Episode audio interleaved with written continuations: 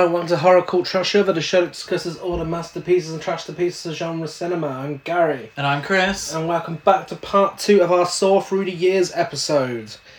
Uh, episodes. Two part special. Two. Two for one special. May have intended it, may not have, you'll never know. Um, so if you haven't listened to part one, what the fuck are you doing? Please go back and listen to that right now and then continue with this. If you have listened to part one, then you will know in that episode we discussed Saw, Saw 2, Saw 3, and Saw 4. Uh, with the strongest entry up until that point being Saw. I'm sure you'd agree. I'm, I'm, I'm sure I agree. Brilliant.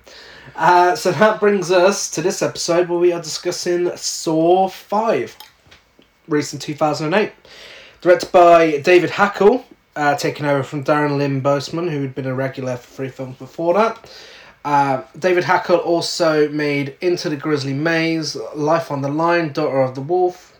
Some of your favourites there? Yeah, big fan of Daughter of the Wolf. Yeah, What's- huge fan. Is, is that about um, a daughter of a werewolf? Uh, no, no, an actual wolf. Oh, okay. Yeah. Cool. God, not everything has to be uh, horror related. Thank you very much. I'll be sure to check that out. Um, budget 10.8 million, slightly more than the last two. Mm. And uh, made 113, Fancy. 113.9 million worldwide. Ooh, a little less than isn't it? Yeah. Yeah. Uh, Scott Patterson was apprehensive about sticking his head in a sealed box that would fill with water. Yes. Uh, Scott Patterson being the actor who plays uh, Peter Strahm, uh, known from Gilmore Girls. Thank you. The trap was tested beforehand and didn't go well, which only added to his concern. He ultimately stepped up and did the scene himself without resorting to a stuntman. Uh, the trick to the stunt is that the walls of the box were slid open by stagehands, draining the trap as soon as he signalled with his hands. Uh, several takes were required to uh, uh, capture the scene, as he found himself uncomfortable at various points during the shooting of the scene. I mean, fair play, that's uh, quite Yeah. the scene to film without any any Well, he did all his own stunts in Gilmore Girls. Oh, did he? so, Oh, yeah. okay. Danny Glover was offered a chance to reprise his role in the flashback, but he had to decline because of his shooting conflicts with the film Blindness. Okay. That hit, smash hit Blindness. Yeah. Uh, when director David Hackl screened the film for composer Charlie Clouser, the musician had to turn his back to the footage of the final ordeal um, for the last two victims as he couldn't stomach what he was seeing. oh. Yeah, that's Oh yeah. Yeah. Uh, and it's the first sequel in the Saw franchise not to open in first place opening weekend uh, at the box office. Do you know why? Because it was beaten by High School Musical 3. High School Musical. Now, who, who in their right mind would go and watch High School Musical three instead of seeing Saw five? Who would do such a thing, Gary? Listen, I was 16 at the time, okay? Um, you know, I was nervous that I wouldn't make it into an 18, even though I looked a lot older than 16. Uh, and eventually I would go and see 18s whilst that age, so, you know, I could have gotten away with it.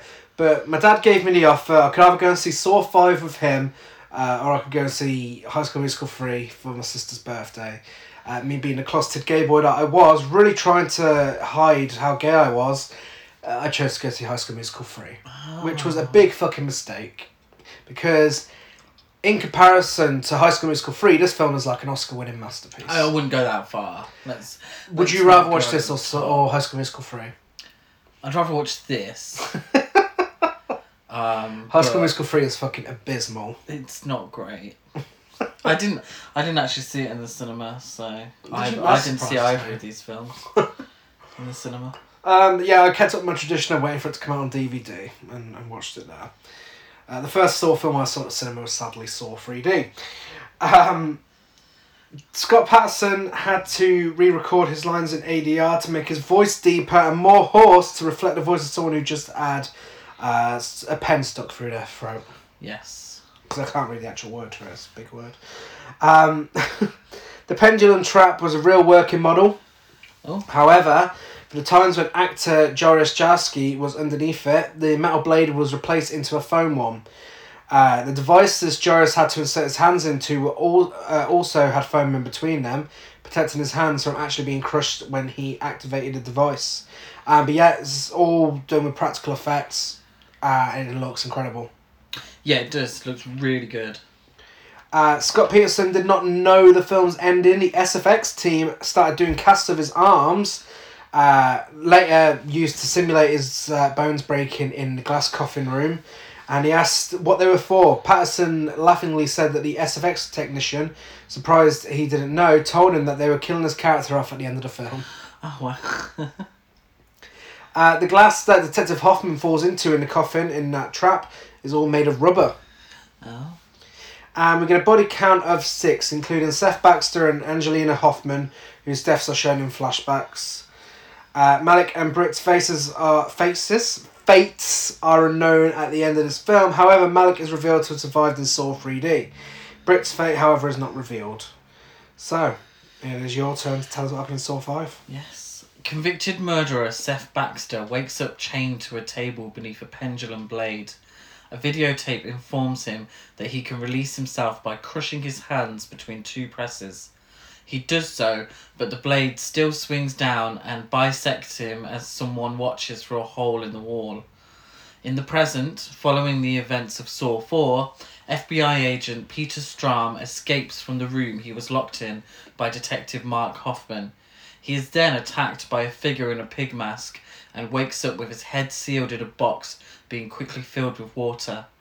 Outside, Hoffman delivers Corbett, the kidnapped daughter of Jeff Denlon, to the police and claims that they are the only survivors. Strahm, having survived the trap by performing a tracheotomy with his pen, is brought out alive as well, much to Hoffman's shock. During a press conference, Hoffman is promoted to detective lieutenant and credited with closing the jigsaw case. Hoffman later finds a note in his office reading, I know who you are, and learns of Agent Lindsay Perez's death while taking Strahm's cell phone from the police evidence room. At the hospital, Strahm tells Hoffman that Perez's last words were Detective Hoffman and questions how he escaped the plant. After being put on medical leave by his boss, Dan Erickson, Str- oh, excuse me. After being put on medical leave by his boss, Dan Erickson, Strahm, suspicious of Hoffman, decides to uncover his involvement with Jigsaw and takes case files of Jigsaw victims to research them on his own. I've just lost You're the right ability to read. I do apologise.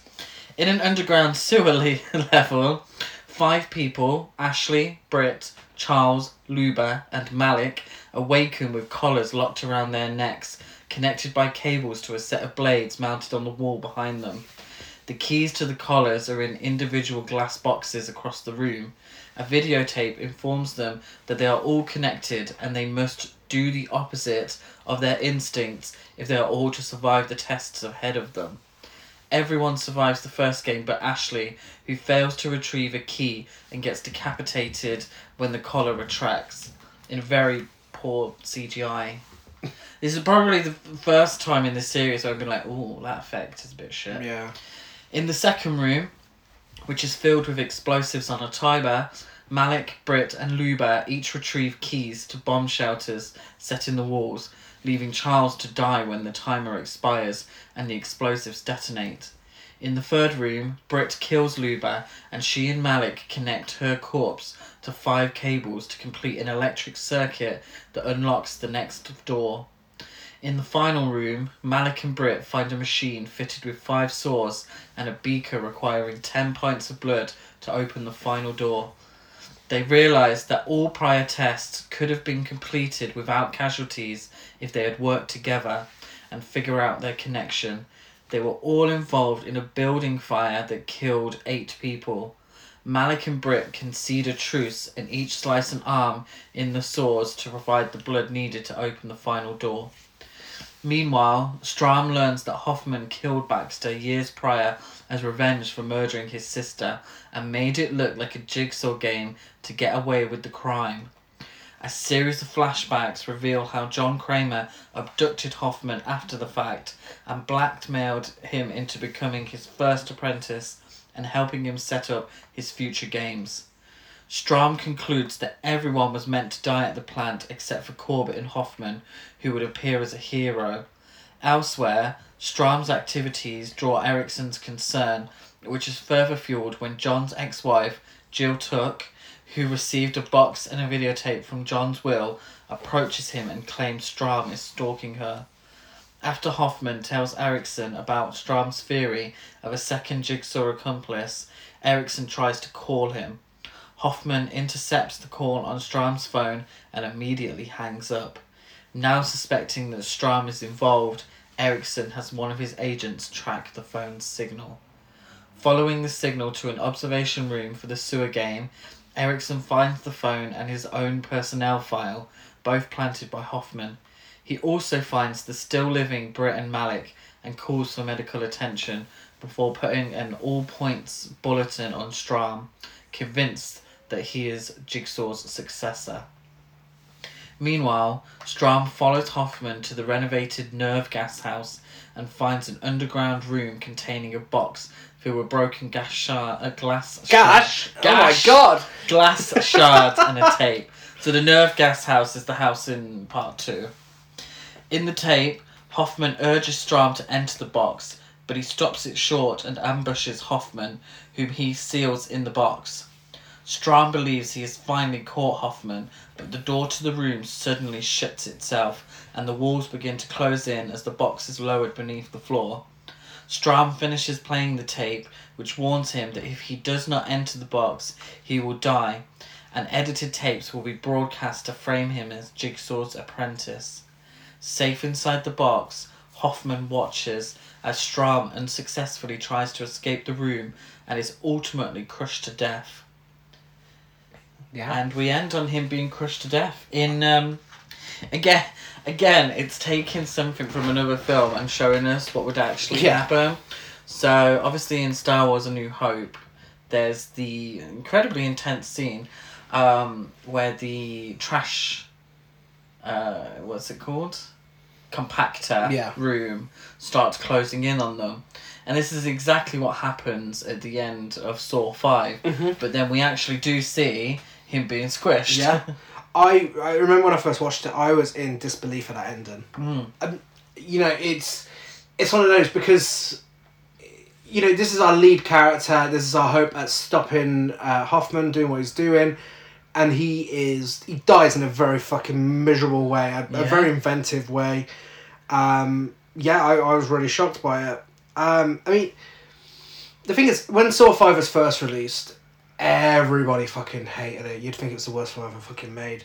Um, now it's number three in our results on the poll, and uh, to be honest, from the first time I watched it, I at this point I was so invested in these films that they they were starting to become my most anticipated films. I just needed to know what fucking happened next. Um, but I've never hated this film. What I will say, it's definitely a filler film Yes. up until that ending, um, and the all the other little bits with Strahm and Hoffman, they were obviously necessary to progress the story, but everything else just feels like, oh, we need another Saw film. Let's just throw it out there.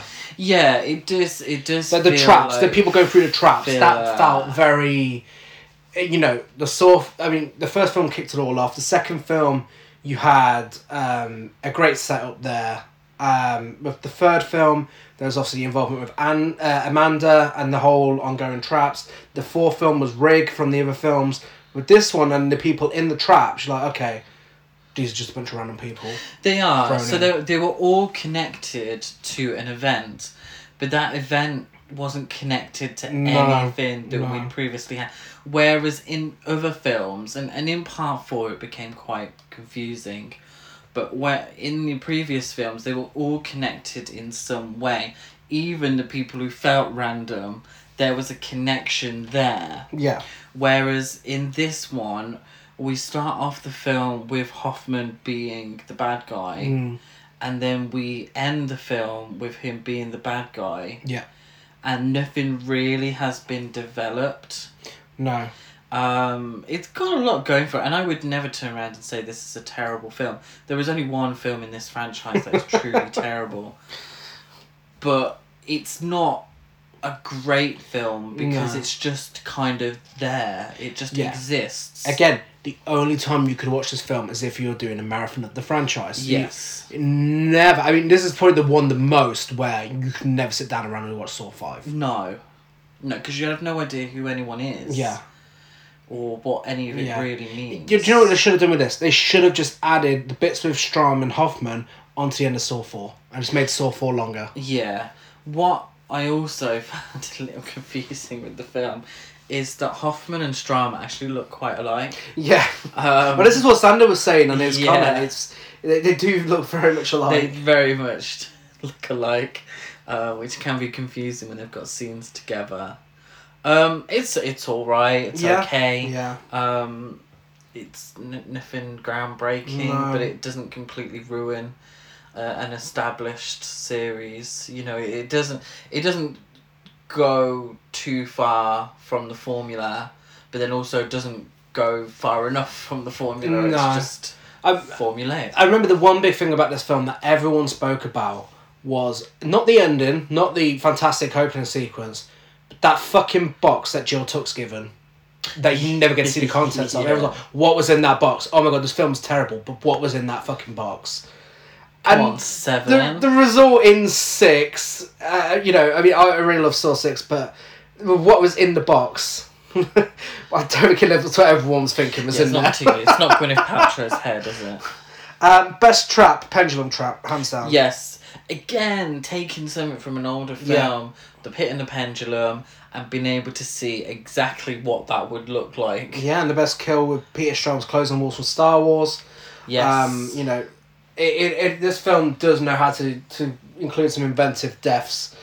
Um, most likable character by default's Peter Strong. There's not really enough interesting characters in this film Well, to make very- anyone else stand out. Everyone's very bland. Yeah, Uh, I mean Peter Strong's good enough Yeah. in this. You know, you, you're rooting for him. Uh, most unlikable character is Charles, the investigative journalist. Well, I put the famous five. Um, All of them. I thought they all were, but that's the idea. Yeah. that's the idea. Yeah, that you wanted them to die. people, Yeah, people died. They covered it up. It's just it had absolutely nothing else to do No. with the rest of the film, really. And that brings us to Saw 6, uh, released in 2009, directed by Kevin Greutert, uh, who made Jackals, uh, Jezebel, Visions, Saw 3D, also editor on Titanic and Donnie Darko. nice, good for him. Um, budget $11 million, and the lowest grossing film in the franchise made 68.2 million. And that's by quite a margin. which is a shame, because this is one of the better sequels. But it's a reaction to the previous five, film. yeah. And that's what I think sometimes I tend to forget is that a low a low um gross doesn't necessarily mean that that film is bad if it's a sequel if it's part of a Yeah. franchise it means that the previous film was fucking dire because But people don't want to go out and see a repeat Well, you say that. This is the year where it started competing with another very popular horror franchise. This was the year Paranormal Activity was released i see and took over the October release slot, there we go which led to uh, basically the temporary end of this franchise. yeah You can blame Paranormal Activity for that. Uh, which do you prefer out of the two franchises? Um. Oh god, it'd have to be Saw.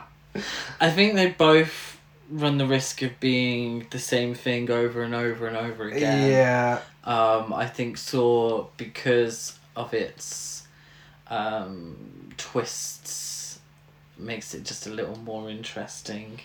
Paranormal Activity has twists, but they tend to be a bit stupid. Yeah. Um, it was. I mean, do you remember this year uh, and the big change in horror? Because I mean, you didn't really keep up much with modern horror, did you? no, I didn't. It, No. it was a big, a, a really fucking big deal because, uh, you know, I mean, I'd obviously seen each of these Saw films every year. Um, when they were released on DVD, but in the cinemas, you you know, the word word of mouth and everything was getting around about all of them. You know, they were always really busy at the cinema, but this year was when people just stopped talking about Saw. And the big deal was Paranormal Activity. Like when I went to see Paranormal Activity at the cinema, it, it like three showings had sold out. You had to wait uh, until um, later on to go and see it. It, it was a massive deal, and you knew at that point Saw was in was in trouble at the box office. Yeah, yeah. And again, you know, I mean, I don't know if that says a lot about the way people looked at horror at the time in society because when Saw first started, you know, as you said in the last episode, you know, you got your very stylistic uh, metal music video style, and you know, the gore was really in at that time. By this point, do you think people were just sick of seeing gore? Because I mean, when you look at the shift to Paranormal Activity, a film with not a spot of gore in sight, and bringing back found footage, it's a big jump. Yeah, and these films are always going to run their course because you're getting into the territory of what actually can you do Yeah, to freshen up yeah, a Saw film, yeah, but yet be true to what a Saw film is. What can you actually do? Friday the 13th, Nightmare on Elm Street, Halloween, Hellraiser, Mm-hmm. you know, Leprechaun, all of these franchises are essentially the same film over and over again with just different aspects. And it works Mm. for a lot of them. Um, t- when you're going into space, it gets a little ridiculous. Um, but it works. It's a formula that works. People get what they're Yeah. expecting. And it works for Saw. Mm. But because Saw is so much about that central plot of um what's his name John John Kramer. John Yeah. Kramer because that's what that film is about there is only so much you can do with it Yeah, before it becomes ridiculous Mm. and stupid and kind of insulting to its core audience Yeah. who are following a timeline. Um, so yeah, I think by this point it had run its course. yeah, and, that translates over to it's it translates over to every trend. I mean, when Store died out, the rip-offs died out. Yeah. But then that's when, you know, Paranormal Activity and Found Footage took over. And again, people got bored of that. That franchise ended when it jumped the shark and got really stupid. Yeah. Uh, and then we got what is now the more polished um, and more well made type of horror films, Yeah. like from A24 and, and Blumhouse to a certain extent. You know, more inventive horror films. And that's a trend that's hard to die out. I think we're with that trend now for a long time. Yeah. Um, because it's- even, you know, the latest Saw film, the trailer for it, Spiral, it looks very fucking polished. Jigsaw is a very polished film. That trend isn't going to go anywhere, I don't think. No, but I'm looking forward to Spiral and I think Spiral will do something different. Yeah. but it is essentially the same. It's gonna be the same. It has to be the same. Yeah. It has to be a killer setting up traps Mm-hmm. to punish people for some reason in some way. These traps are gonna be um, over the top. It's gonna be violent, uh, and it, there's gonna be aspects of police procedures within it, and potentially twists and turns and red herrings throughout. Yeah. That is what a Saw film is. Yeah. And you can do it in a different way. You can look at it from a different angle, but that is your core film Mm-hmm. you know, and that I think if you've got that every single year, year after year after year, Mm. Yeah. with kind of the same characters, Mhm. it's boring. It's gonna get boring. Yeah. And it's gonna get repetitive. And I genuinely think, and spoiler alert, Saw 3 is a big pile of fucking shit. Saw I- free. uh, 3D. 3D. Saw 3D. It's very confusing having 3 and 3D. Saw 3D is a bag of shit because, mainly because it should have ended here. Yeah. Yeah. This should have been the last one. film Yeah. in the franchise. Yeah. Saw three should have been the last one, but then you know they justified it 3 a should bit. have been the last They, they justified it a bit, continuing it. You know, like I said, Saw Five was filler, but then this film really justifies it. You know, this is a good film, um, and it should have ended. The Yeah. ending of this film is a good ending. It should have end. I mean, spoiler alert again. It should have ended with Hoffman dying in that bear trap. That should have been it. Yeah. That should be the end of the franchise. He should have. But here we are, and bring us on to the trivia after that tangent. The plan was to bring Dr. Gordon back in this instalment, um, but this did not materialise because Cary Elwes was busy. Busy. Was busy um, doing Cary Elwes stuff. Yeah. Busy really struggling to keep his American accent going. VH1's reality show Scream Queens, hosted by none other than the Queen herself, Jamie Lee Curtis. We need to watch Uh, we this, do, by the we way. do. Uh, not to be confused with the Emma Roberts Scream Queens. Um, this is a reality Also show. starring Jamie Lee Curtis. Yeah, also starring Jamie Lee Curtis. Um, the winner, Tanedra Howard, won a role in this film. She plays Simone in the opening And sequence. An alright job. I, I really like Simone. I wish she had a bigger role. I mean, th- there wouldn't be an excuse for her to have a bigger role, but she's good. She's good. Um, she brings up a lot of points that everyone's thinking in the fucking film. Um, at eight minutes, the carousel trap is the longest trap in the series. yes. It's intense. It is. A week before filming began, uh, the director was informed that this film would be post converted to 3D.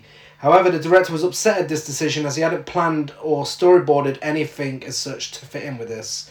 The idea was dropped for this installment only to bring it to the next one. Yes. Uh, this is the lowest grossing uh, film out of the whole franchise. Uh, the other installments earned over $100 million. Um, Saw 3D was originally intended to be released in two parts, but the disappointing. Jesus. Well, I mean, it explains how rushed it is. Yeah. Uh, but the disappointing box office performance led to Saw 3D being released as a single film. This wasn't screened for critics, and that's what they started doing at this point now. They stopped screening films for critics in this franchise. Mm, It was banned in Thailand. okay. Uh, less than a Just week. this one? Yeah. Um, less than a week before its premiere, the film was rated X in Spain due to its glorification of violence. Therefore, couldn't be shown in mainstream theaters, only in X-rated theaters.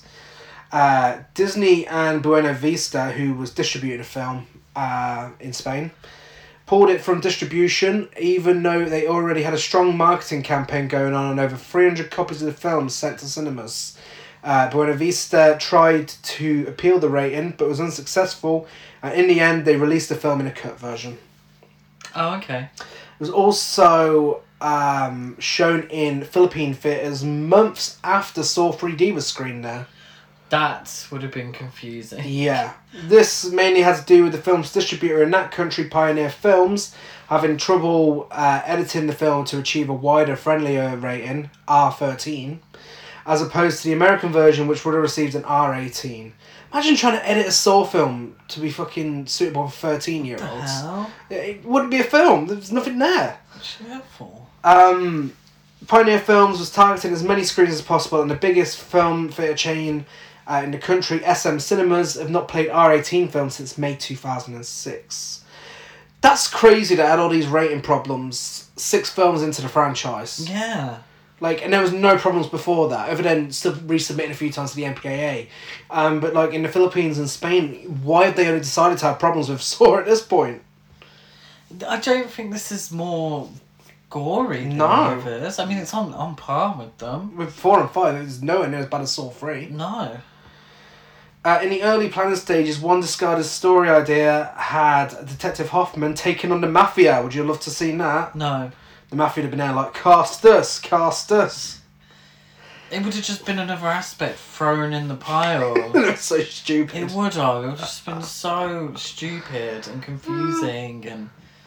Uh, prior to the release, Costas uh, didn't even know if his character lived or died in the ending. Due to shooting multiple endings, uh, one of those included a revenge trap set up by Strahm for Hoffman to die in. Yes, that's how it should have fucking ended. Yeah. Body count of 13, the most by this point in the franchise. In Saw 6, Lone Sharks Eddie and Simone, locked in head harnesses with screws aimed at their temples, are given one minute to carve flesh from their bodies with uh, their provided cutting tools and weigh the scale individually in favour for survival. When the overweight Eddie slices chunks of fat from his stomach, the contraption kills him after Simone chops off her entire arm and tips the scale uh, until the timer expires. Yeah. What a way um, to open. What a way to open. Um, really over the top. Yeah. Really gruesome. Um, again, she does. She's the one that won the uh, Scream Queens Yeah. TV show. She does a really good job, She actually. does. It looks really real, like her arm. Yeah, Looks really real when she like throws it onto the scale. yeah. I, I just, I just love the attitude of the character. She's just like, "Fuck this shit. I ain't having this." Yeah. Uh, and then later on, you know, when Hoffman, who, by the way, in this film, is it looks like he's dying to give himself away. He keeps slipping up so much. He's like, "Oh, did you learn anything?" Okay. And she's like, "The fuck could I have learned from chopping my arm off?" That's in the next film. No, it's this. this she does it again. Oh, does She, she? she, she brings it up twice. Oh. Um, yeah, she's the best thing about Saw 3D. Um, their game is observed by Mark Hoffman, who has just escaped from the trap that killed Strahm. Uh, using Strahm's severed hand, he plants his fingerprints at the scene. The police and FBI agent Dan Erickson investigate along with FBI agent Lindsay Perez, who was revealed to have survived uh, from the previous film, dun, dun, dun. but was concealed by Erickson for a protection. We're glad she was brought back. Um, she's a good character. During the autopsy on Eddie, Dr. Adam Hefner reveals the scalpel used to cut the flesh pieces from his body is the same blade used years ago on Seth Baxter. Perez and Erickson reopen the investigation to analyse the videotape found at the crime scene and distort the speaker's voice. Hoffman arrives at Jill Tuck's clinic and demands her to hand him five envelopes containing photographs of the following game's test subjects from the box left to her in John Kramer's last request. So that was what was in the box. The Saw 5 box. Uh, the game involves health insurance executive William Easton and his associates, whose company's uh, dubious business policy turned down their clients' coverage for medical treatment. After Hoffman abducts them to an abandoned zoo, William and his janitor Hank are suspended in chains with large metal visors that will crush their bodies each time they breathe in their oxygen masks. The visor kills Hank as William proceeds to his other three tests to unlock the remaining bomb shackles from his limbs. The second test at an aquarium forces William to save his elderly secretary, Eddie, uh, over his file clerk, Alan, who hangs to death from his barbed wire noose. Uh, at the boiler room, William unwitting, unwittingly skulls himself to release his lawyer, Debbie, who attacks him to retrieve a key inside his body and unlock a spear gun attached to her harness, but he manages to fight her off until her device kills her. William's last test involves six uh, ch- six of his uh, colleagues chained to a rotating roundabout, where he is only able to save two of them from a mounted shotgun. Uh, the game is viewed by mother Tara with her teenage son Brent and news journalist Pamela Jenkins from two opposite animal enclosures below the observation room. During the game, Hoffman is called away by Erickson to the audio lab after obtaining the videotape. Uh, Erickson, now aware of Strahm's de- demise, confronts Hoffman after discovering the abnormal abnormalities uh, found in Strahm's fingerprints at the time of his death. Uh, when Hoffman's voice in what is a really great scene, when Hop, uh, oh my god, when Hoffman's voice is unscrambled from the tape, he kills Erickson, Perez, and a technician before they could discover his identity as Jigsaw's accomplice. So glad they brought Perez back for that. Oh, wow. I mean, I'll do doing justice. She did get a few more scenes before this. yeah. Uh, Hoffman returns to the observation room and finds the letter he wrote to Amanda Young, who indirectly uh, instigated Cecil's robbery at Jill's clinic that resulted in her miscarriage. Uh, Hoffman used this acknowledge uh, used this knowledge to blackmail Amanda into killing Dr. Lynn Denlon from Saw 3.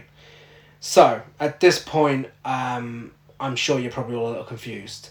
So, Hoffman. So, Cecil, who caused the miscarriage from Jill Tuck, he was with Amanda that night, so she's partially to blame for it. So, Hoffman annoyed her with a letter into killing Lynn and killing her. Um, yeah, basically. It's okay. Stick with us, guys. Stick with us. Hopefully, you've seen the film, so this, this doesn't really matter.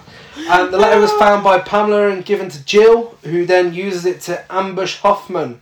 Uh, Jill, who had the remaining contents from that box, uh, including the sixth envelope with Hoffman's photo, restrains him and locks a modified reverse bear trap to his head, uh, which was fulfilling John's will to test Hoffman after his death. William reaches the end of his path and enters the cages where he reunites with Pamela, who was his sister.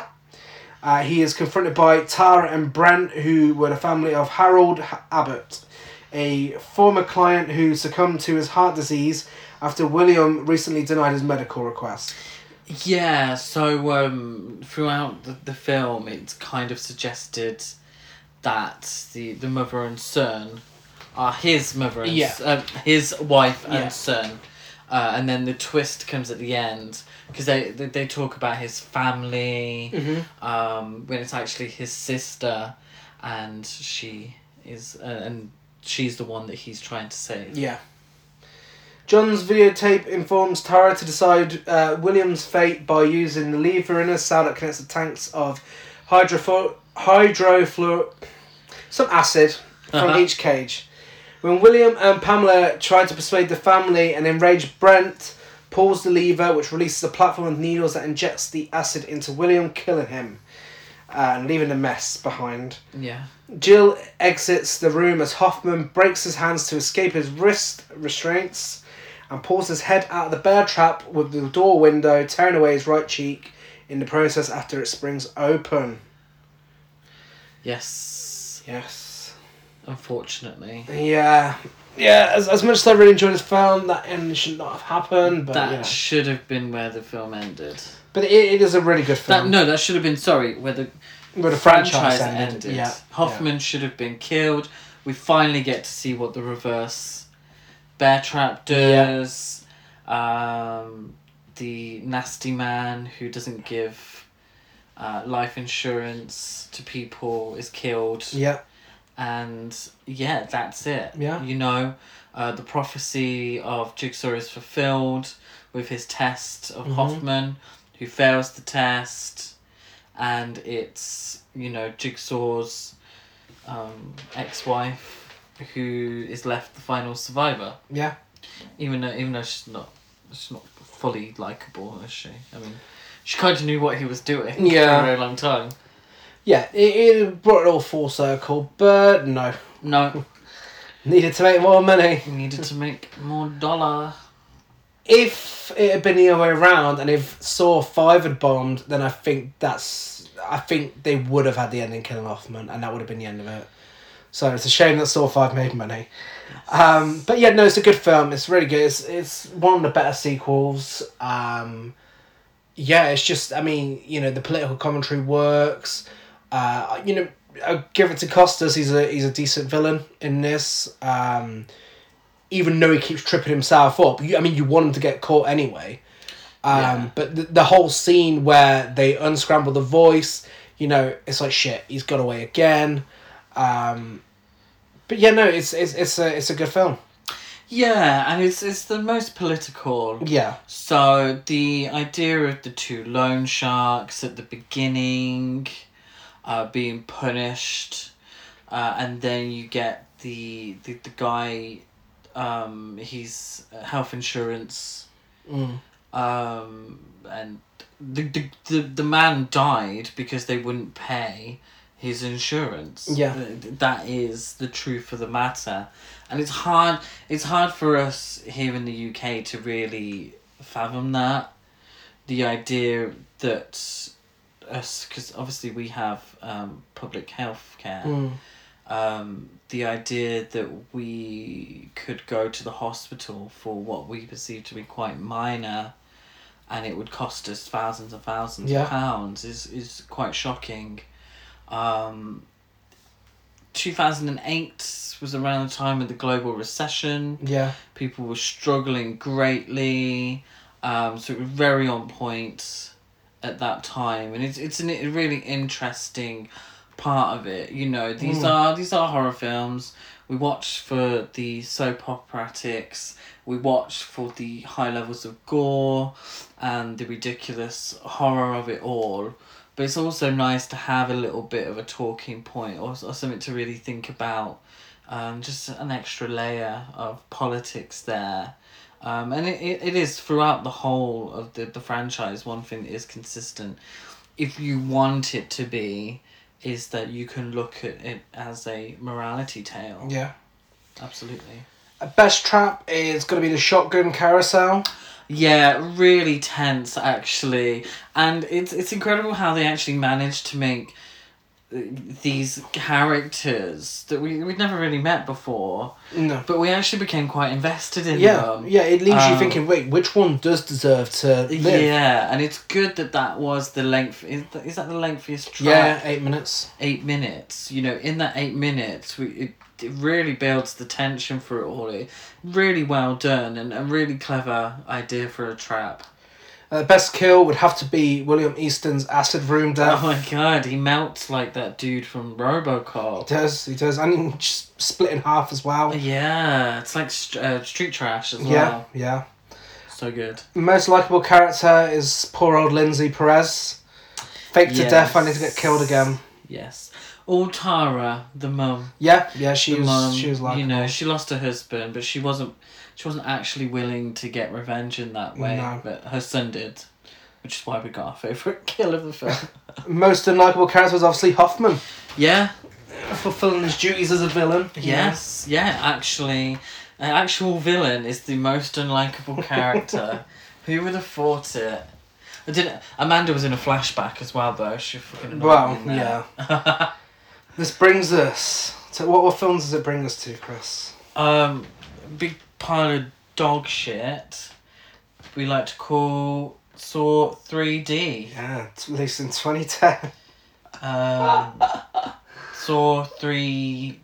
Did you need this fucking film? No. It's surprisingly directed by the same director as Saw 6. Yeah. I, I don't know, I mean, I know it was rushed, but fuck me, this was ridiculous. Yeah. Made on a budget of $17 million and making 136.1 million. Um, it's still, you know, I mean, it's still the end of the franchise at this point. Uh, I don't think they expected to make that much money. Uh, just shouldn't have made that much money. so obviously, uh, 2009 brought about the release of My Bloody Valentine 3D. Uh, the first horror film to use the state of the art new Real D 3D, um, where it's not blue and red, you just look like you're looking through a window, uh, basically. Yeah. Uh, for anyone who hasn't experienced it yet. And of course, Saw had to jump on this bandwagon uh, with one of the most ridiculous trailers I have ever fucking seen for a film. Where the audience gets strapped into traps. Yeah. Someone with a pig mask grabs someone out of the audience. The trailer's better than the film. Yeah. Um, but yeah, no, it's it. This was a, I remember this being a big deal. This had uh, advanced screen. I went to an advanced screening of this. oh, Um, did you I- fancy? yeah. Oh my. I'm sure you can imagine my disappointment. Wow. Um, but it was packed. You know, uh, the 3D was a big deal. It, it was a big deal. Um, yeah, it's shame the film wasn't. Yeah, I, I think essentially this film was made for the money. And the 3D. Yeah, yeah. That yeah, but obviously Yeah. the 3D leads to the money. yes. Uh, and because they wanted an excuse to bring Doctor Gordon back. Yes. They, they couldn't let it lie. They couldn't let it lie that he just didn't come back. Because at the time there was a big internet theory uh, in Saw 2 when uh, you see the video of someone setting up the eye trap at the start of the film with a guy in his underwear. Uh, he, the guy's limping, so everyone was like, oh my god, it's definitely Dr. Gordon, it's definitely Dr. Gordon. So they had to fulfill it, and we got this entire film.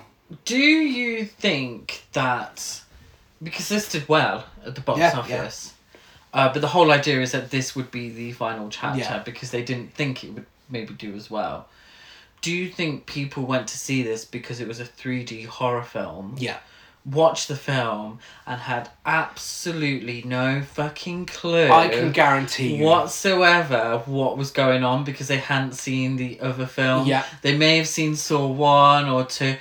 I was the same. So with The Final Destination, we've done it on the podcast. Go back and listen to it. good episode. Um, the Final Destination. I had seen the first Final Destination film, hadn't seen any of the others. Went to see that literally because it was in three D. Yeah. And I didn't struggle because there was no correlation between the previous films. But if I'd done the same with this, I would have had no. It would have been even more abysmal than it actually is. I How many have people no idea. do you think knew My Bloody Valentine was a remake? Oh, like No one. No one. I saw knew. that in the cinema as well, and I did know. I did know. Yeah, because I, I like my older films. Yeah, I've I, I knew, but I, I guarantee a lot of people most- wouldn't have known that was the remake. Exactly. No. Um, But what I, a great title! I know. Yeah, I know. Um, same with Fright Night 3D as well. Um, but yeah, yeah. uh, People knew the name. yeah, They knew Saw. yeah, They may not have seen any of them. The 3D Yeah. at that point, massive selling point. yeah, That's probably why most of the people would have seen it. absolutely. So, um, I, Well, the trailer made it look like a completely different film. Well, some people didn't even have a fucking choice. In Massachusetts Oh. branch of Showcase Cinema, the film was additionally uh, accidentally screened instead of the 3D animated film Megamind, Oh, traumatizing its young audience because it does start with the end of the first film. yeah, it does. Yeah. There's no hiding um, the gore in this film. That's amazing. Poor kids. I mean, Megamind's a better film, but you know, I've never seen Megamind. Isn't it any good? it's, it's alright. It's. Oh. Probably the best Will Is Ferrell Will film. Ferrell? I was going to say Will Yeah. Ferrell, isn't it? I know. I know, it's shocking. Um, despite receiving top billing and portraying the main villain, Tobin Bell only has three minutes of screen time in this film, and he's wearing a backwards baseball cap throughout all of it. Oh my god, looks so good. Had to be submitted six times to obtain an R rating from the MPAA, uh, avoid NC 17. Before the film opened, it was revealed by Lionsgate, the producers, and the writers that uh, this was the end of the Saw franchise. Uh, uh, but for now, more films were uh, no not considered for the future. However, it was stated that it could be several years before a new one came out, and it finally happened. Seven years later, Jigsaw came out. Um, Ab the Closet. Well done, John Kramer. Never mind. No, nothing. No. What was Okay. that? It's me trying to force a joke into this shit film. Oh. Um, the Garage Trap was written for an earlier film in the series, but the producers felt it was too disturbing to show in a film. For an unknown reason, they finally allowed it to be filmed. It was the best trap in the film, so. yeah, it was. Costas was not a fan of the 3D filming process, calling it more tedious and longer. Yeah. like your performance. Over 25 gallons of fake and very pink blood were used in this film, more than two and a half times the amount used in Saw 2. Um, yeah, the, why is it fucking pink? It's really pink. It's so pink, it's stupid. The film was banned in Germany, however, the ban was reversed in 2013. Uh, Chester Or Bennington. Germany. Chester Bennington, uh, rest in peace, lead singer of Linkin Park, uh, consulted with an acting coach for his role in this film. Is that necessary? Really wasn't necessary. Um, in January, I remember this drama unfolding. I, I was completely up to date with it at all times. Uh, on January 25th, 2010, news hit that director. David Hackl had officially been let go from the film. His replacement was to be series veteran uh, Kevin Greutert, who directed Saw 6 and served as an editor for Saw, Saw 2 and Saw 3 and Saw 4 and Saw 5. This movie was this move, not movie. This move was due to the fact that Greutert had signed on to direct rival franchise Paranormal Activity Oh my 2 god. um, which was to be released, and they did do this. This is really shitty of them. Released on the same day as Saw 3D, Oh wow. and there was a constant back and forth. Um, the drama was unfolding on a weekly basis. It was great to watch. Um, fearing low box office uh, grosses, Lionsgate enforced Greutert's uh, contractual obligation to the franchise and made him direct this film Oh wow. instead of Paranormal Activity. Two. Two. Gabby West won her role in this film through Scream Queens as well, just like uh, Simone in the previous film. Yeah, I feel bad for her though because she barely got any screen time. No, she didn't. She's literally just she just gets squished by a car. That's it. Yeah, Could yeah. have been anyone. Um, not screened in advance of critics again. Uh, in early 2009, producers viewed the original Saw film converted to 3D, and they were so impressed that the uh, they decided to do this one in 3D. Oh God. At San Diego Comic Con, the film was referred to as Saw 3D: The Traps Come Alive. Oh God. At a press conference, and many tabloids reported that this was the film's official title, and the producers had to confirm that the tra- Traps Come Alive was just a tagline, and a fucking stupid tagline at that. The traps come alive. with the sound of music. Um, an unused concept for the opening trap was that it would be placed on top of a high building, but you know, budget. Oh. Even with that yeah. budget, they ain't gonna, they ain't gonna do that. Highest body count uh, of the franchise of twenty seven, not counting Hoffman because you know the final entry was left open ended. Um, and speaking of the ending, uh, the idea that Dr. Gordon throws the saw out of the bathroom away from Hoffman's reach was Cary Elwes's idea. Ooh. The film's writers uh, claim that the hacksaw simultaneously being thrown into the camera as a 3D effect was the idea of the film's director, Kevin Greutert. Oh, very good. So, would you like to tell us what happens in this shit show? Oh God, I'm gonna make this one quick. and Do everyone some justice. Dr. Lawrence Gordon has survived his test after sawing off his foot to escape the bathroom, and along the way, he cauterizes his ankle stump with a steam pipe.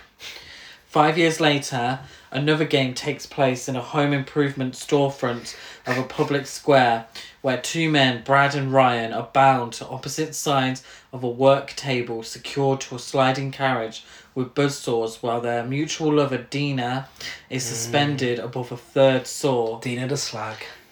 The men have 60 seconds to shove the saws into their opponent to save Dina, who had manipulated both of them into fulfilling her needs by committing crimes.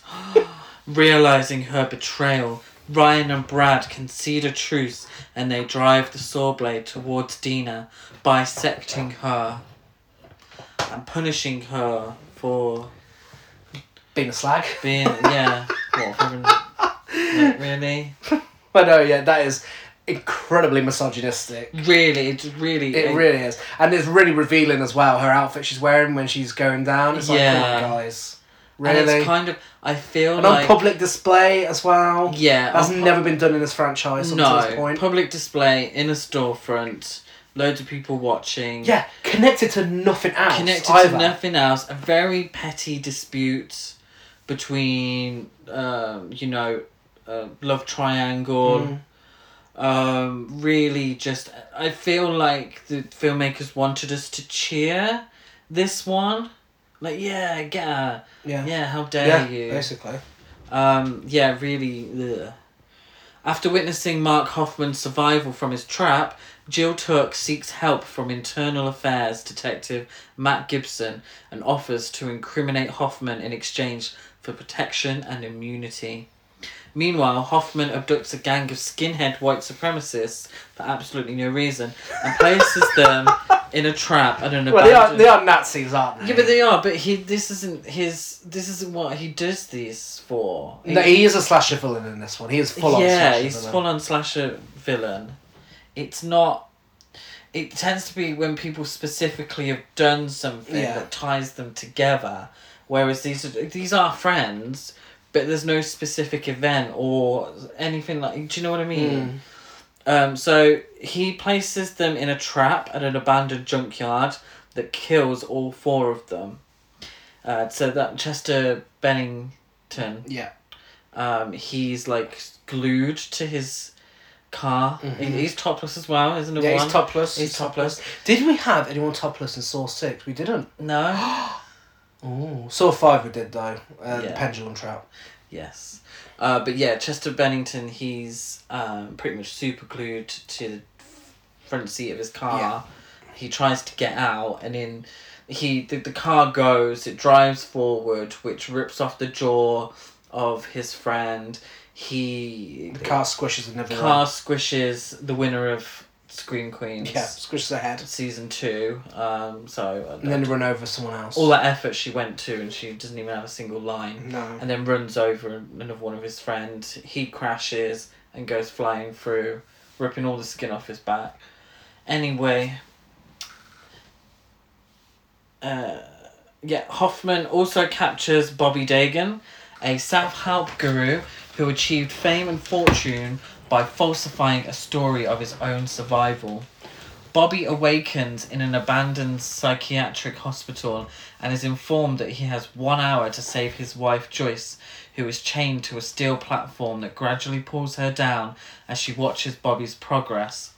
After escaping his cage hanging over a floor of spikes, Bobby navigates his way through the asylum, attempting to complete his other tests and to rescue Nina, his publicist, Suzanne, his lawyer, and Cale, his best friend, all all who knew of Bobby's lies and aided him in fabricating his story. But despite his efforts to save them, all of them are killed in their respective traps. Bobby eventually unlocks the door with a combination from his upper wisdom teeth and reunites with his wife. In a really fucking horrible scene. I, Yeah. I, you know, I, I'm not a fan of the dentist, so Yeah, he has to pull his own teeth out to see the cards behind.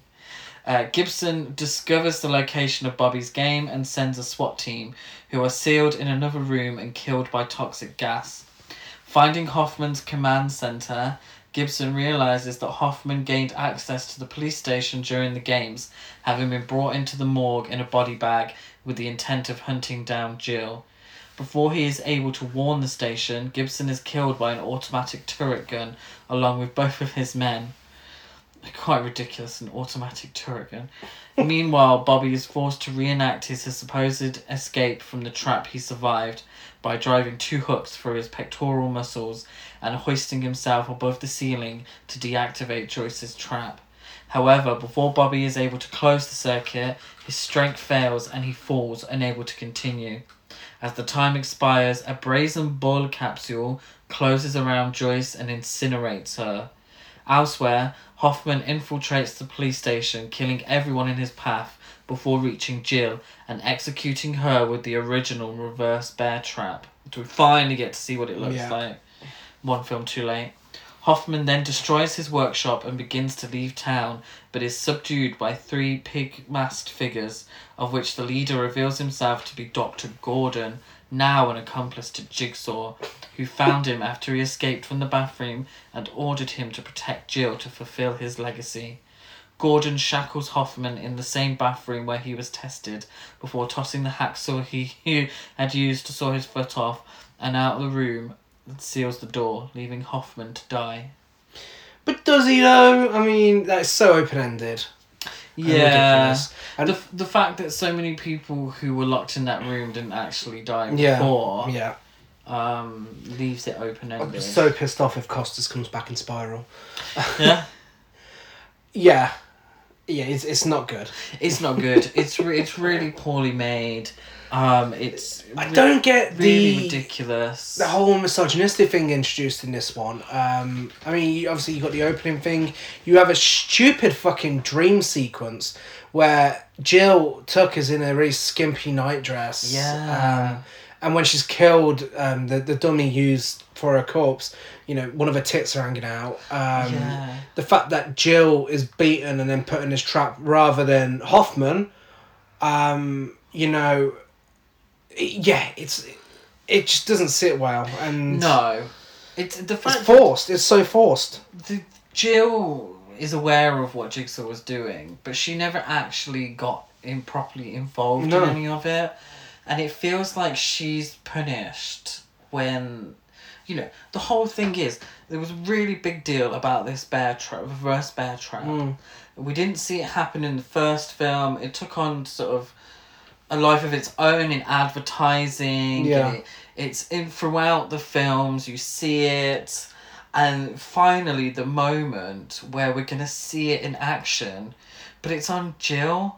Mm. And it just kind of feels a bit like, what did, did it have to happen to a, a woman? Yeah. and and maybe you know we're, we're stretching it out a bit far, but it should have been Hoffman. Mm. He was the killer. In this film, he is basically a slasher movie Mm. killer. Yeah. You know, a lot of the 27 deaths, the majority of them have absolutely nothing to do with any traps. No. Um, at one point, he goes around just stabbing people in the neck. Yeah. Um, he turns into the Terminator, and it's ridiculous. Yeah. He that should have been the conclusion to it. Yeah. He should have done. I don't even think, and the fact that Doctor Gordon was meant to protect Jill, well, he did a fucking shit job of Yeah. it. Yeah. He did an awful job of it. Yeah. He didn't even fucking try. It's just I don't I really don't understand why they were so desperate to get Doctor Gordon back into the fucking No. film that they had to have this ridiculous ending. Yeah. Fucking thrown a saw at the CGI school, uh, CGI saw at the screen. Yeah. Just looks stupid. It's just it. It feels like it's completely unthought out. It rushed. Mm. Um, a lot of it looks cheap, and you know, even by th- that standard, um, it just it just didn't play out very well. Really bad, just really bad. It's such a shame. Because it actually, here's me saying that it all felt quite repetitive. It would have been nice if it was in keeping with the other films as Yeah. well. Yeah. Best trap, uh, the Chester Bennington one, the horsepower trap as it's known. Um, Yes. It is the nastiest uh, Yeah, of all is. of them. Um, the effects for his back being removed from the seat, it, they look disgusting. Yeah, that actually did look good. Um, Credit where it's due. the best kill, I mean, as much as it shouldn't have been Jill Tuck, it, it was cool to see the bear trap used. Finally, yeah. Um, you know, it's quite it was quite the satisfying result despite the wrong character. Most likable character, poor Joyce Dagen. Speaking of the film being misogynistic, she got a real fucking rough deal. She did. Um, Yeah, because by all accounts, her husband survived. well, yeah, He just got some like muscle ripped off. It's you know before this point, all we get is you know the whole oh he didn't kiss her on TV, he didn't kiss her on TV. Oh my god, he didn't kiss her on TV, uh, and then she's just thrown into this fucking trap. But Just- she didn't know that it was fake. No, no, So the whole idea was they were getting punished, hear no evil, see no evil, speak no evil, yeah, because they knew of Bobby's. His name Bobby, isn't it? yeah, Yeah, of Bobby's deception. yeah. Whereas she didn't, and she gets incinerated, and we see her incinerated. And it's just like, um, was that really necessary? Yeah, and most unlikable characters, uh, Bobby is definitely one of them. He's just so, I mean, just come on, really, faking a jigsaw trap to get fame. What a stupid fucking storyline. Uh, but also Matt Gibson, played by uh, the guy who plays Todd in Final Destination, the shitting guy from Final Destination. Oh my god, He, yeah. every, well, I, I say he's the worst actor out of this entire film, but everybody, Betsy Russell, Costas, they, they all forget to how to act in this film. yeah, they do. Every performance in this film was terrible. Yeah. But this guy some of his line delivery, uh, including the scene where he tells Jill that she's real crazy. You know that crazy, crazy. Um, it's fucking ridiculous. Well, why did this character exist?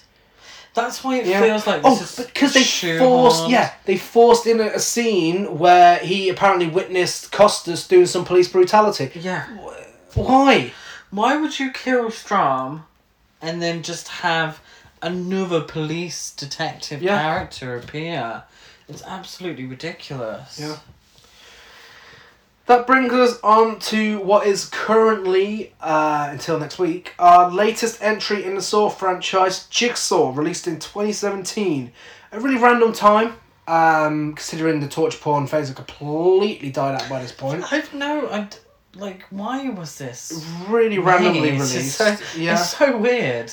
It's a good thing it was. Again, like Saw 6, this is one of the stronger sequels. I didn't like it at first, but after rewatching it, after watching all the other films as well, um, yeah, it, it makes sense. It works. Uh, directed by Michael and Peter Spierig, who also made Undead, Daybreakers, uh, Prede- Predestination, and Winchester. Oh God, the Helen Mirren film. Yeah. Oh wow. Made on a budget of $10 million, and even though this is randomly released in 2017, made $103 million at the box office. Had a lot of advertising. It did. It did. It had a lot of advertising. We saw that everywhere. Yeah. Fright Fest that year. Fest. We watched the trailer for this film. what felt like 50 times. It was. It was a lot. But even elsewhere as well, Yeah. there was a lot of advertising for it.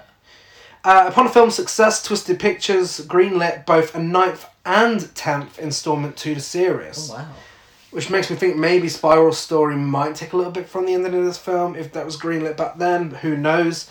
Uh, Tobin Bell stated that he he's not interested in having John Kramer appear alongside other slasher horror icons. So stop asking him, guys, Oh.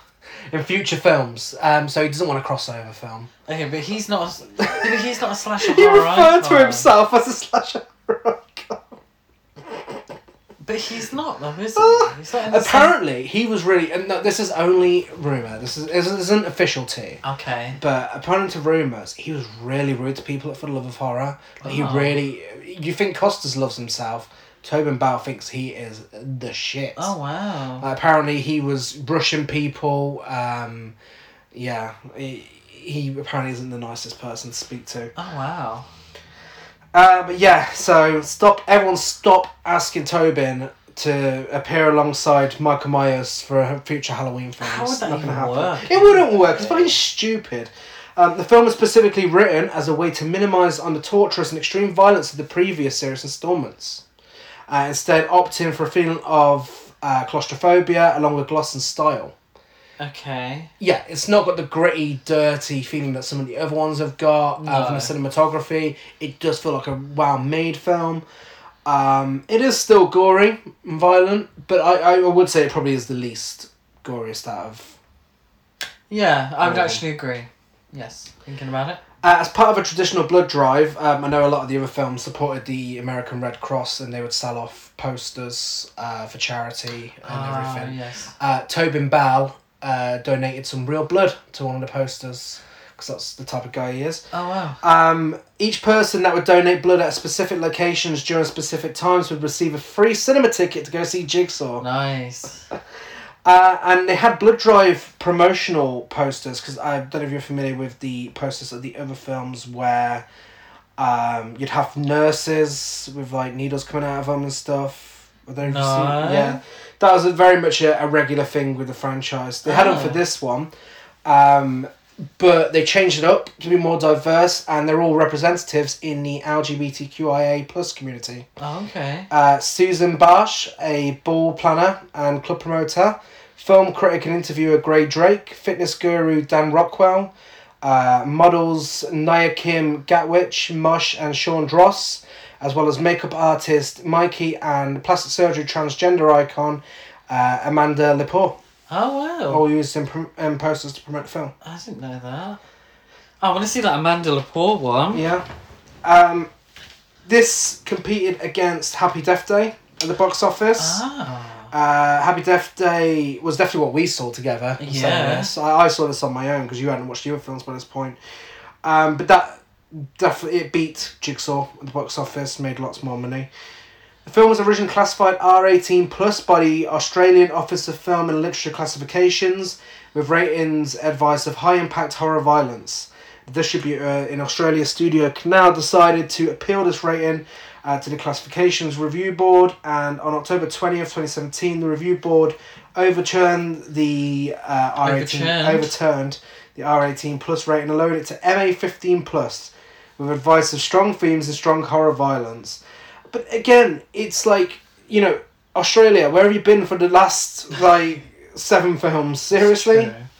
It's very true. And a body count of 14 in this one. Um, so not quite as much as Saw 3D, but higher than. Saw 3D is the highest, isn't Yeah. it?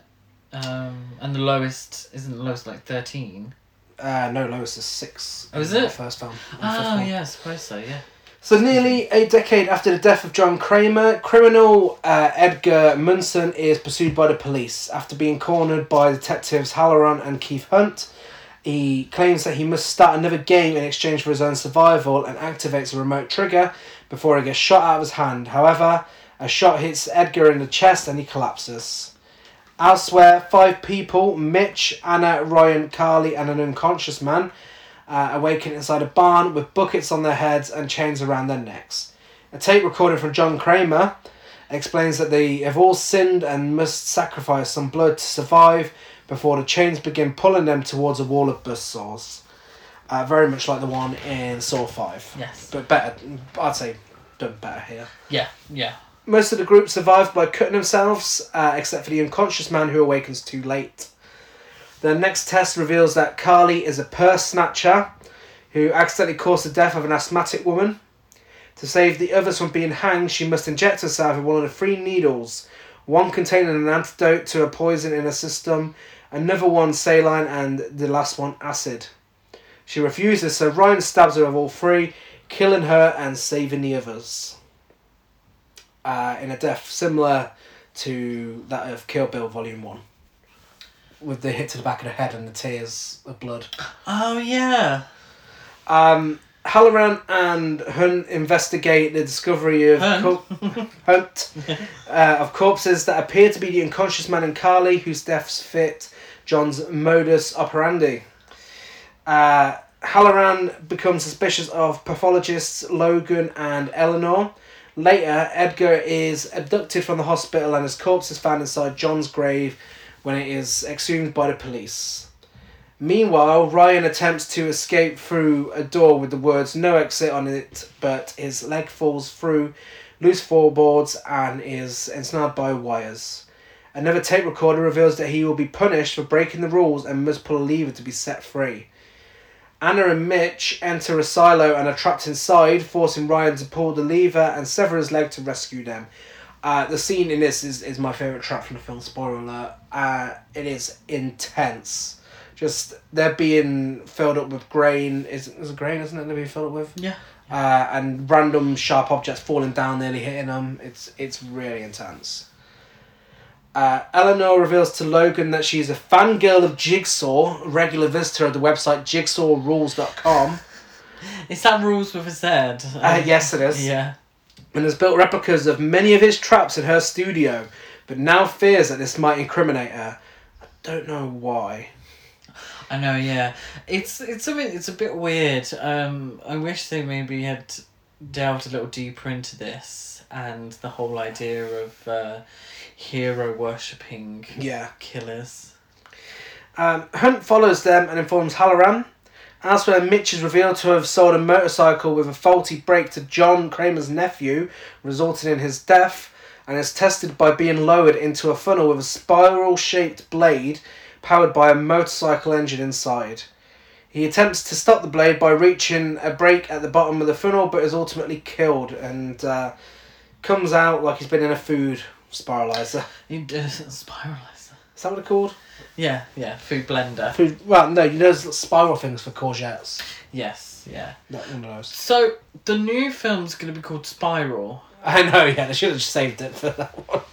But it's it's very much a thing, isn't it? The design on Billy the puppet, um, I suppose so. the carousel. It's always been a Yeah. regular thing. Uh, Halloran finds a corpse appearing to be Mitch in Eleanor's studio and calls for her and Logan's arrest. Logan convinces Hunt to let them go after telling him that the bullet which hit Edgar was fired by Halloran, whom he and Eleanor suspect is the new Jigsaw killer. Eleanor deduces the game's location and she and Logan depart for the barn with Halloran in pursuit. Meanwhile, Hunt finds jigsaw shaped pieces of flesh in Halloran's freezer, further incriminating Halloran. In the barn, Anna and Ryan are shackled to pipes at opposite ends of a room, and in a scene that, even though I was in the cinema on my own, I did gasp out loud because I could not believe my eyes. John Kramer, apparently still alive, confronts them and reveals that Anna suffocated her baby and framed her husband, who eventually committed suicide, and Ryan caused his friend's death in a car accident. this whole John Kramer being alive thing, I was gagged. Absolutely gagged. Because that, at that point to me, that was too far. That was jumping the shark too far. I could have walked out of the cinema at that point, and I never would have. Oh, I never would have Out of annoyance. bit of both surprise and annoyance. I just Yeah. couldn't believe they went there. Like, I mean, at that point, I thought, how? No, we've seen his autopsy. How? How is this possible? Um, and then also the whole Anna suffocating a baby thing a friend and framing her husband who committed suicide. Thought that is so dark. That is very dark. That was that was quite. I'm not saying the film was light-hearted before then, but it wasn't. It wasn't like as dark No, as, it's, as it's, that. it's like something from Saw 3. yeah, it's like on a different level. For their final test, he leaves them a shotgun loaded with one shell and departs, saying that is the key to their survival. Anna tries to shoot Ryan, but the gun backfires and kills her. And Ryan finds the keys among the debris, um, the debris, the debris, Debris. I don't know Debris. anymore. Headed inside the shell and destroyed in the blast.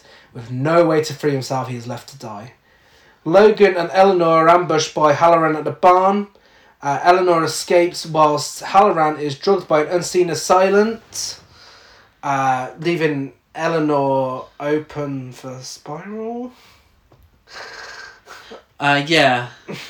Um, yeah, but um, Halloran's drugged. Logan and Halloran awaken in collars rigged with laser cutters and are told to confess their sins to survive. Halloran forces Logan to go first and he confesses to mislabeling John's x rays years prior, causing his cancer to go undiagnosed. Despite confessing, Logan is apparently killed. Halloran then admits to allowing criminals to walk free for personal gains and his collar deactivates. But, in a parallel to the first film, Logan isn't dead, uh, stands up, he's still alive, and also the man who apparently died in uh, the first Barn game, which occurred 10 years prior. So, the Buckethead that didn't make it Yes. essentially. Deciding that Logan should not die over an honest mistake, uh, John Kramer saved him and recruited him as his first apprentice. Logan then reveals that he framed Halloran as the new Jigsaw killer as revenge for releasing Edgar, who killed Logan's wife, and that he recreated the Barn games using other criminals that Halloran let go as victims. Uh, claiming that he and Halloran were the, fir- were the final participants and that Halloran broke the rules by forcing him to go first, Logan reactivates the collar and slices Halloran's head open. Uh, also revealed within that scene before the ending is that the games that took place where John Kramer was alive happened 10 years ago. Yes. So, John Kramer's still dead. yeah, he is still dead. Um, but very clever editing. Yeah, yeah. I didn't actually. I, I suppose maybe I was waiting for something uh, uh, more ridiculous, Yeah. so it caught me off guard. um, that it was actually quite simple. Yeah. The the the, uh, the way they brought him back to life. Yeah, and and you know, you know, Logan is essentially uh, pretty much a slasher villain in this film. You know, going off, killing people. It's not a case of, um, you know, people in traps doing things to keep themselves alive. This is a guy getting revenge for his dead wife, um, which changes it up. Yeah. You know, this this does feel like the most different out of all of them since the first film. Uh, you know, it's his own story. There's a few holes. Yeah, Let's be honest. Um, but it's it's, it's good. It's it's good. Yeah, yeah. It, it felt it felt like a very up to date version of it. Yeah. uh, of Saw. Uh, the best trap I'd say was the grain silo trap. Do you have a different one? I certainly do have a different one. I thought that the the grain one was good up until the objects started falling, Okay. and quite a few of them fell, and I just thought it was a little ridiculous that none of them hit.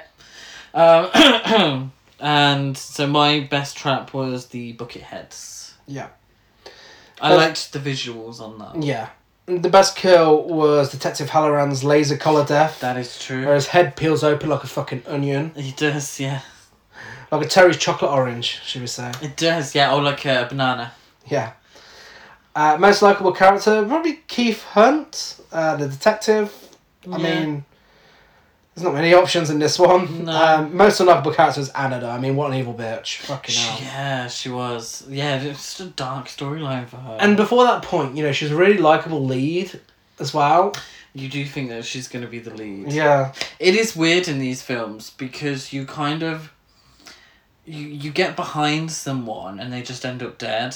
Yeah. And then you start to realize that everyone you ever get behind just ends up dead anyway. Yeah. So it, it's not like uh, that's why I wouldn't really class them as slasher films Yeah. because you don't you don't get a final girl you you don't really get a final guy No.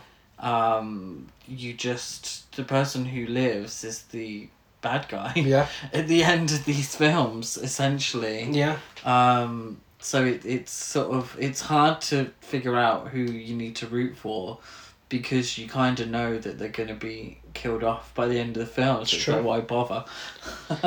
But that is it.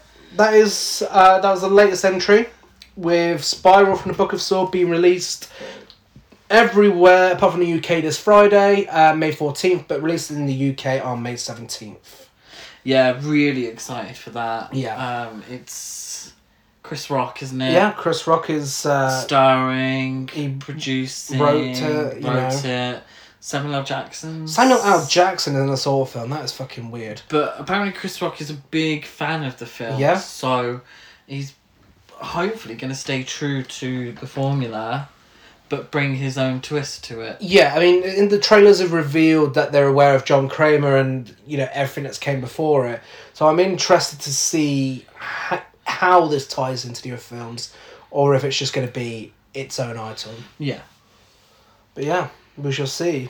For now, my ranking of the franchise: be Saw 3D, of course, in last place. Yeah. Saw 5 in seventh, Saw 3 in sixth, Saw 4 in fifth, Saw 6 in fourth, Jigsaw in third, Saw 2 in second place, and of course, in first place is the first film, Saw.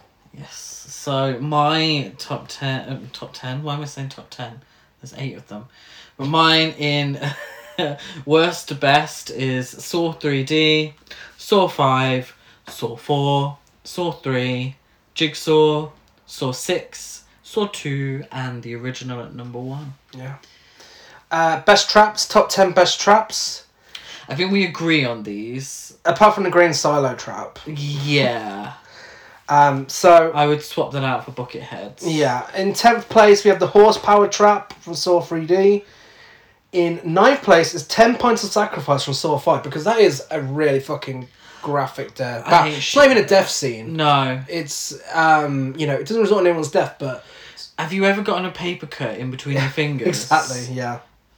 It's like that. Yeah. Awful. Um, yeah, really, really great scene with some great practical effects. Eighth place for me, Grain Silo Trap. Bucket heads. Bucket heads for Chris from Jigsaw.